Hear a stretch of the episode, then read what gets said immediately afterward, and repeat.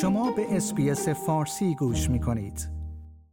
گزارش‌ها حاکی از این است که روز گذشته اعتراضات سراسری در نقاط مختلف ایران ادامه داشته است.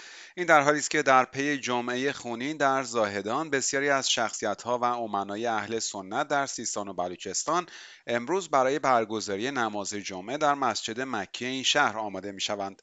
به گزارش بی بی سی، این شخصیت‌ها با حمایت قاطع از مولوی عبدالحمید، شناخته شده ترین روحانی این منطقه و امام جمعه زاهدان، به مسجد مکی این شهر رفتند و خود را برای برگزاری نماز جمعه آماده می‌کنند.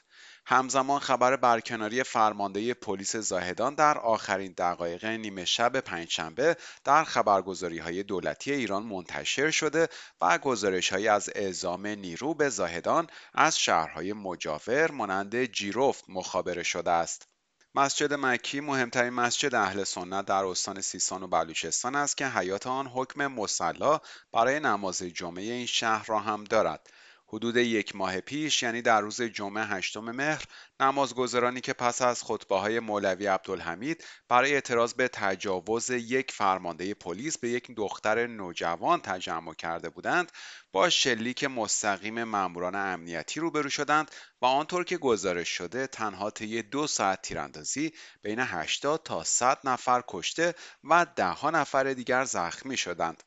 مولوی عبدالحمید از این واقعه به عنوان جمعه خونین زاهدان نام برده و در چهار هفته گذشته بارها خواستار رسیدگی و تحقیق درباره آن و برخورد با عوامل و مقصران آن شده است.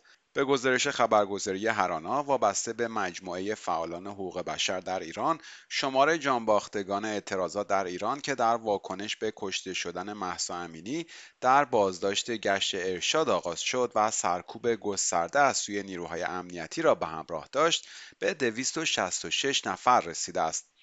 سازمان عفو بین‌الملل با اشاره به سرکوب خشن اعتراضات در ایران، خواستار تشکیل جلسه فوری شورای حقوق بشر سازمان ملل برای رسیدگی به جرایم جمهوری اسلامی در مقابله با معترضان شده است. این سازمان روز پنجشنبه بیست و هفتم اکتبر اعلام کرد طی بیست و چهار ساعت گذشته دست کم هشت نفر در چهار استان ایران به دست نیروهای امنیتی جمهوری اسلامی و در پی شلیک به معترضان جان خود را از دست دادند.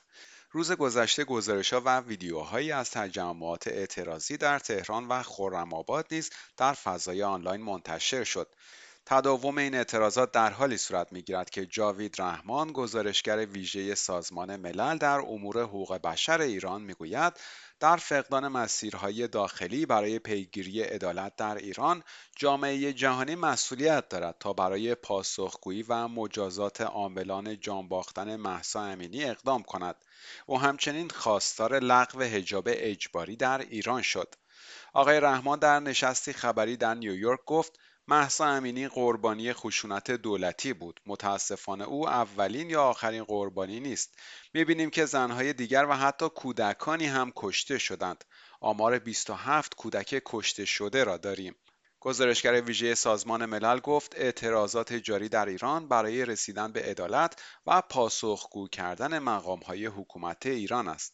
جاوید رحمان قانون حجاب اجباری در ایران را ناقض حقوق بنیادی و کرامت زنان خواند و گفت برای همین است که زنان و دختران پیشتاز اعتراضات جاری هستند. لایک، شیر، کامنت. اسپیس فارسی را در فیسبوک دنبال کنید.